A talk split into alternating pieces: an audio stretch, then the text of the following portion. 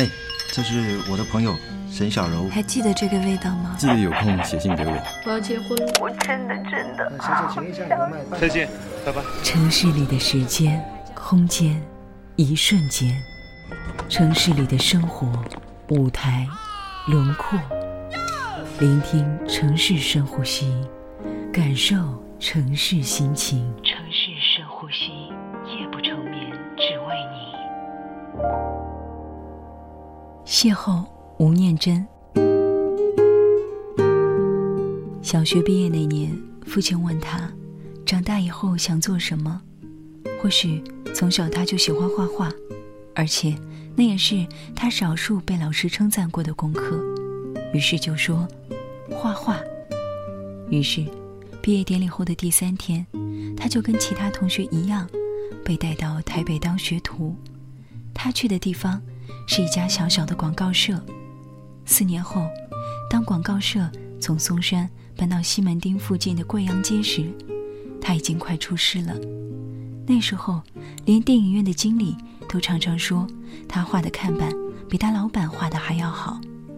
贵阳街的店面是租来的，四层楼的老房子，楼板很高，所以老板用角铁弄了一个夹层，挂上一个可以爬上爬下的楼梯，就成了他和其他三个小学徒睡觉的地方。房东是一个五六十岁的太太，住顶楼，二三楼同样租出去，分别是打字行和一家贸易公司。老板说，房东年轻的时候做过酒家女。后来跟上一个有钱的老板，而这栋楼就是那个老板买给他的。买家女没做之后，他就靠这栋楼的租金来过活。房东通常只有月初收租的时候才会出现。不过他不喜欢房东来，因为房东很吵，收到钱也不马上走，老是一边看他画看板，一边问他一些有的没的，比如这个明星漂亮。还是阿紫漂亮，她的奶跟我比，谁的比较大之类的。有一天，并不是收租的日子，房东却意外地跑进屋子里来，拉着老板耳语了一阵，也不管老板面有难色，就转身跟他说：“我帮你找了好多跟你同样年纪的小女孩给你挑哦，喜欢哪一个跟阿紫讲，阿紫帮你做媒人。”没多久，一个跟房东差不多年纪的女人。和一个叼着烟的中年人，就领了七八个女孩走进店里来。女孩们低着头，面无表情的在那中年人的指示下，爬进他们睡觉的夹层。之后，房东还要叫那个中年人把楼梯移开，藏到后头的卫生间去。后来，房东和那女人都走了，只留下那个中年人坐在店门口，抖着腿抽着烟，偶尔也会无聊似的走了进来。看他们画画，他记得那天下午，店里出奇的安静，只有工作桌旁边的收音机流行歌唱个不停。直到傍晚，那个女人把女孩子们都带走之后，老板才跟他们说，那些女孩是华西街那边的，因为有消息说警察下午要临检，而他们都未成年，没牌照，所以老鸨才带他们来这里赌。老板还说。幸亏你们不是女孩子，不然，说不定就跟他们一样，小小年纪就被爸妈抓出来卖。看到没？其中有一个学生制服还穿在身上呢。他当然记得那一个，离开的时候走在最后头，用手帕掩着嘴，眼睛红红的，好像刚哭过。当他爬上夹层的时候，发现那些女孩把原本乱七八糟的铺位都收拾得好干净、好整洁。胡塞乱扔的衣服也被折得方方正正的摆在角落里，而且整个夹层有着他从没闻过的一种好闻的味道，那气味让他一整晚莫名其妙的难以入睡。后来似乎成了惯例，每隔一段时间，那些女孩就会被带过来一次，而他总会偷偷的寻找那个穿学生制服的女孩的面孔。其实。那女孩很好认，她的睫毛出奇的长，皮肤很白，所以脖子上挂着的一圈红丝线特别显眼。他看着女孩的衣服在变，发型在变，从制服穿到低胸的上衣和迷你裙，从直发变成烫发。有一天，甚至发现她连身材都好像有点不一样了。老板似乎也注意到了，因为那天晚上吃饭的时候，他说，那个穿制服的女孩好像被带去打过针。也就是那一天，当他爬上夹层的时候，发现有人用他矮桌子上的笔和信纸写了一大堆字，或许是无聊吧，重复写着的是一首歌的歌词。请你不要哭，请你不要哭，我也和你一样孤独，寂寞伴我到日暮，快乐隔断在条遥路。那年夏天的一个傲热的午后，他们又被带来了。经过他身边的时候，那女孩忽然停下脚步说：“哎，你可不可以把收音机的声音开大一点？这样我们在上面也可以听得到。”想起来。那也不过是二十几秒不到的面对面吧，而且还逆光。但是多年之后，他还记得女孩长长的睫毛、鼻头上的汗珠和耳朵边缘那笼细细的汗毛，好不好？他问。好啊，他说。上次你有在上面写字哦。女孩只笑了一下，就转身爬上隔层。他有一些失神的看着女孩慢慢的踩上楼梯，身影。慢慢消失在通往夹层的方洞里，一直到外头电闪雷鸣大起，他才顿时回过神来。那天，他不但把收音机的声音刻意调大，当西北雨开始下起来的时候，他还去把音量的转钮又多转了半圈。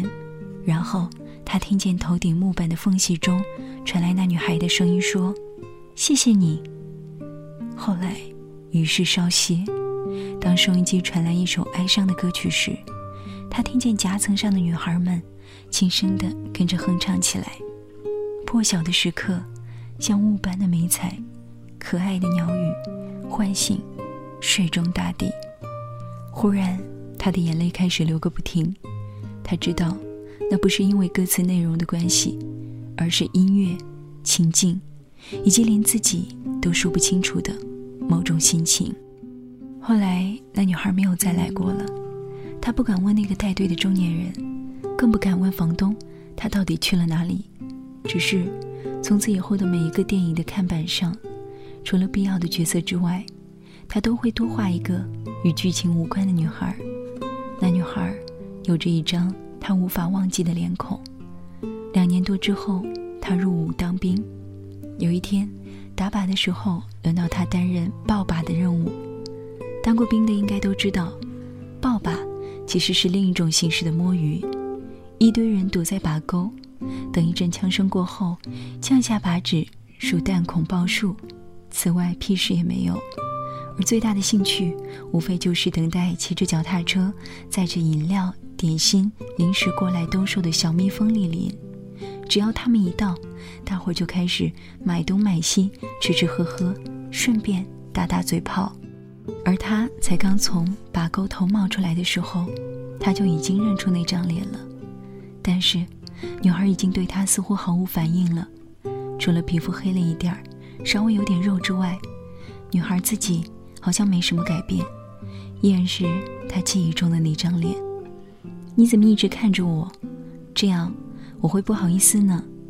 当其他人都慢慢散开之后，女孩低着头说：“你不要这样看。”我不喜欢人家这样看我，不知道为什么，她忽然忍不住想流泪，而且不知道该跟他说什么。你在我房间的桌子上写过歌词，他听见自己这样说。如果没记错，我还听过你跟人家一起唱过一首歌，叫做《碧城故事》。那时候我在贵阳街画看板，他终于抬起头看着他。隔了好一会儿才说：“我记得你，但是不记得你的脸，因为好像从来都没有清楚的看过你。不过我一直记得有一次，那天打雷下大雨，你帮我们把收音机开得好大声，心里好感激。”然后他看到女孩笑了，但是泪水盈盈。女孩说：“其实我们在上面常常透过木板的缝隙看你画画，觉得你好厉害啊！这里画一下，那里画一下，最后就是一个人，一个风景。我们常常看的忘了挤，忘了热，忘了难过。不过都看不见你的脸，因为看到的都只是你的头顶。你现在还好吗？比那时候好。现在我只跟一个人睡觉就好。他擦了一下眼睛，笑笑地说：“我跟人家结婚了，我丈夫是你们部队里的士官长。”最后他说：“以后碰到我要先跟我打招呼哦，不要只是一直看我。”我会害怕，也会觉得很丢脸。三十多年后的现在，他仍然期待着可以和他再次邂逅。他说：“至少让我知道他的名字到底叫什么，还有，知道他后来的人生一定很美满。”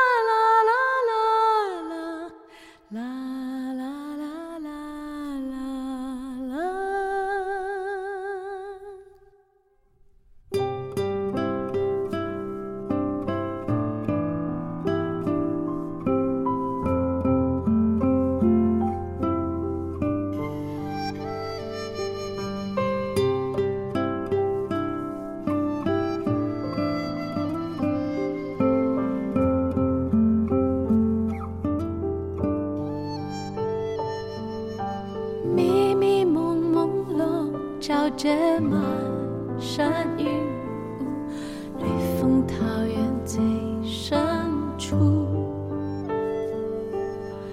留下片片醉人的梦，幻，世事往事历历如昨日，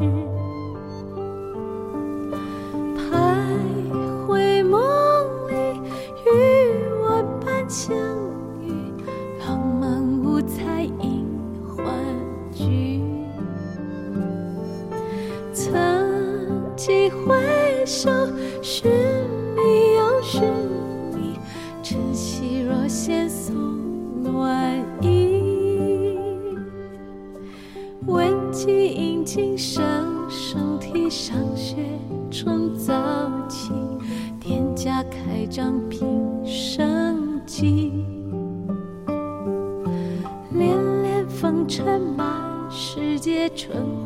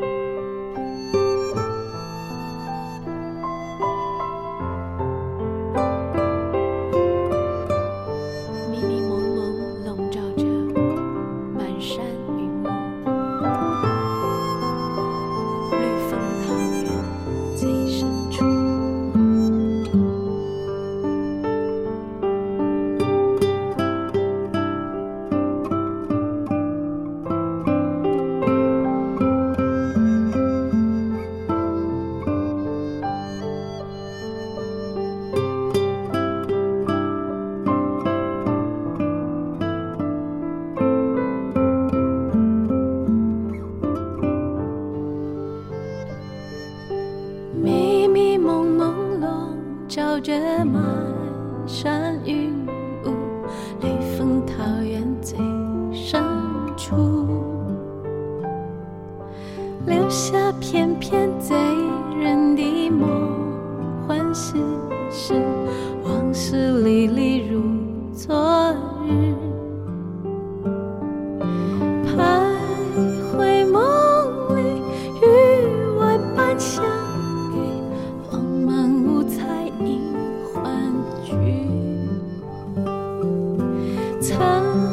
几回首，是觅又是你，晨曦若现送暖意。问起引经声，书题上写成早起，店家开张平生计。连连风尘满世界，春花秋落。欢聚中睡到别离，思想起儿时点点滴滴。思。